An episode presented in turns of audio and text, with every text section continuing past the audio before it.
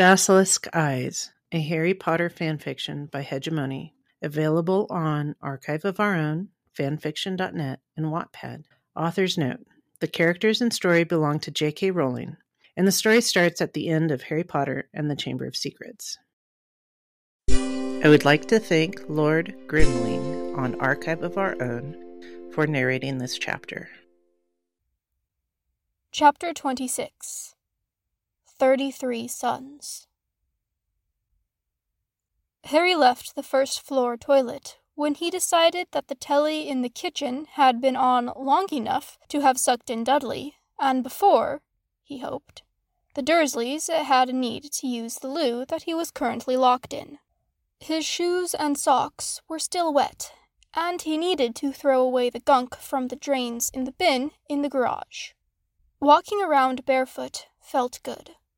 He liked the feel of the carpet between his toes, the smooth, very clean, wood floors, and now the cool concrete of the garage.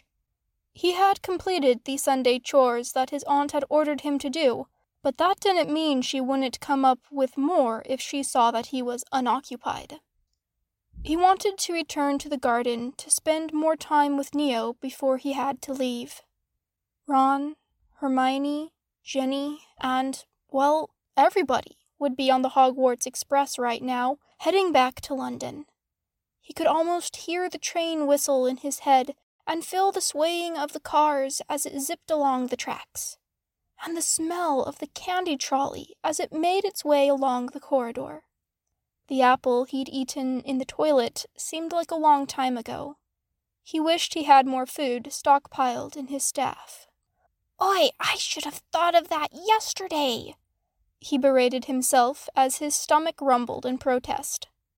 He used the staff to locate the bin and tossed out the gunk. Though he was tempted, he didn't restore the staff to its normal size because he didn't want Dudley to see him using it. Though he's probably not sticking his head out of the curtains like Aunt Petunia, he's most likely still glued to the telly. It would have been a lot easier to use the staff as a cane to find the doorstep where he sat down and put on his damp socks and shoes. His toes squished in his shoes uncomfortably, and their damp odor kept wafting up to his nose. He went out into the garden and tried to come up with some chores that he could do to stay outside. Something that wouldn't send Aunt Petunia through the roof though that wouldn't be so bad either. He walked along the fence that was bordered with roses and lavender. He steered clear of the roses, though he liked their scent. He had too many close encounters with their thorns to want to cozy up to them. He picked a lavender leaf and crushed it between his fingers to breathe in the pungent fragrance. It helped to get the lingering wet shoe smell out of his nose.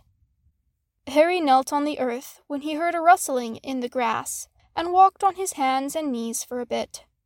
He found a spot to lay down, nose to nose with Neo, who was as happy to see him as he was to see the little snake. As the snake twined through his fingers and wisped his tongue against Harry's nose, greeting him amicably, Harry felt as though he were seeing the snake, though with his other senses. He imagined that he was a greenish brown color, but it occurred to him that he didn't actually know.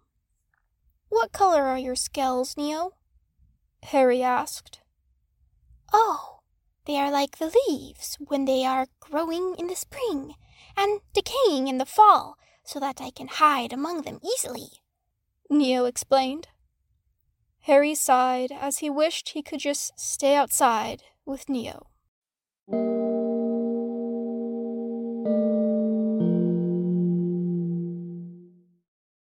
Dudley was so engrossed with his telly and eating mounds of chips, the constant crunching that accompanied the jingle from the advertisements was wearing on Harry's nerves, that Dudley hadn't seemed to notice that there was something different about Harry.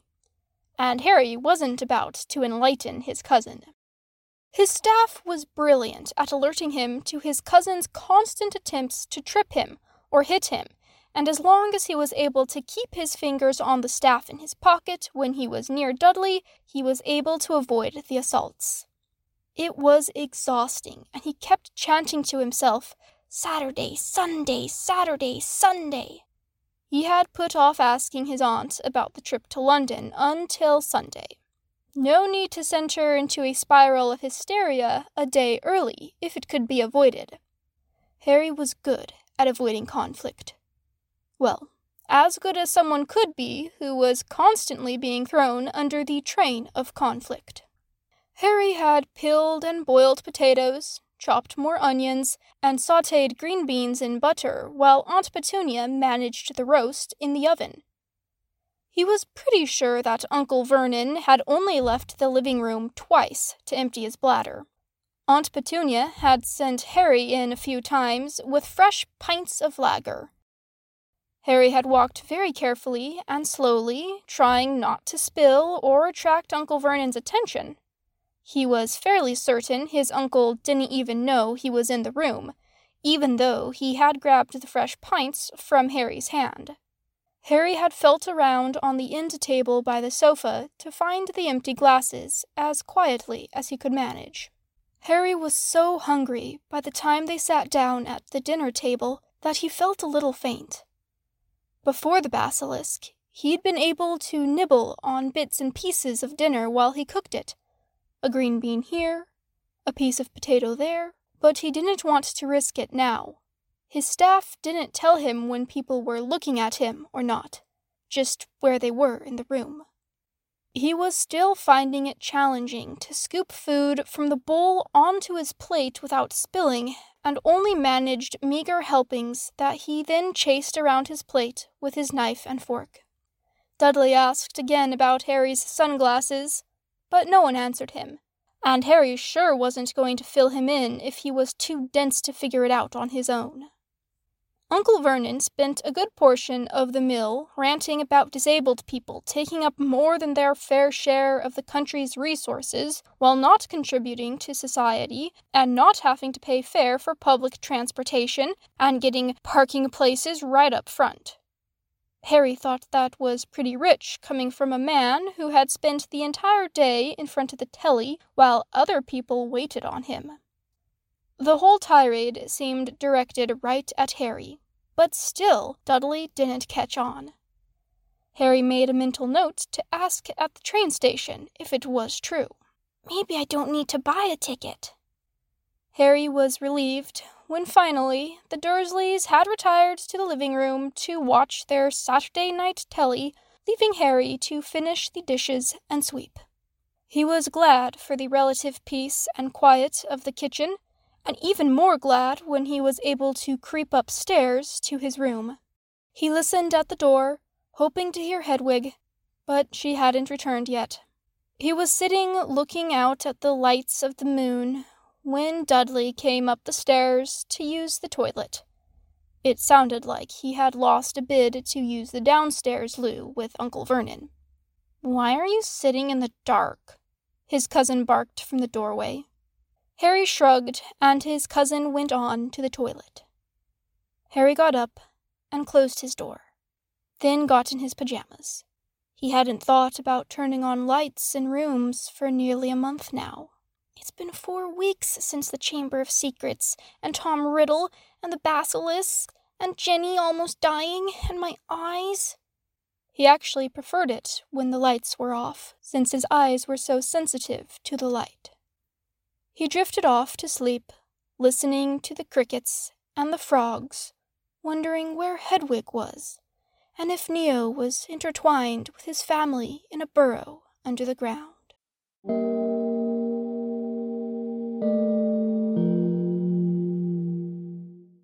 Sunday morning dawned, and Harry awoke as the light filled his room.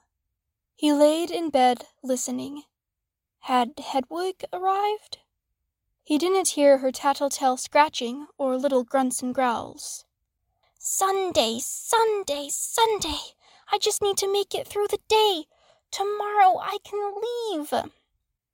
He had some place he could go that was away from the Dursleys. He just had to figure out how to get there. He really, really hoped that Hermione would come through for him.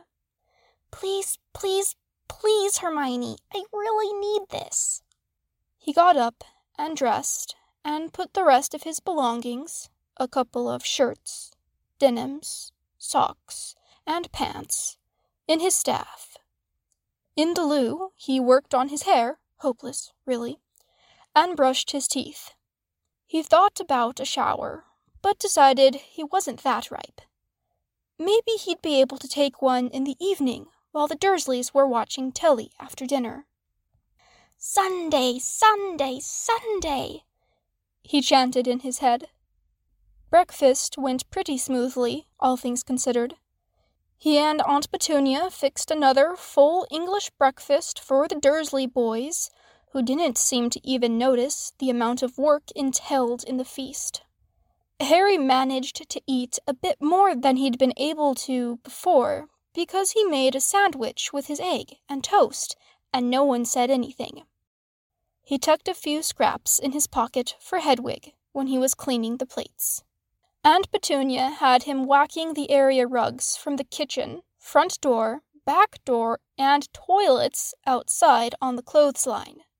It was a dusty job, but he liked being able to take his frustration out on the rugs.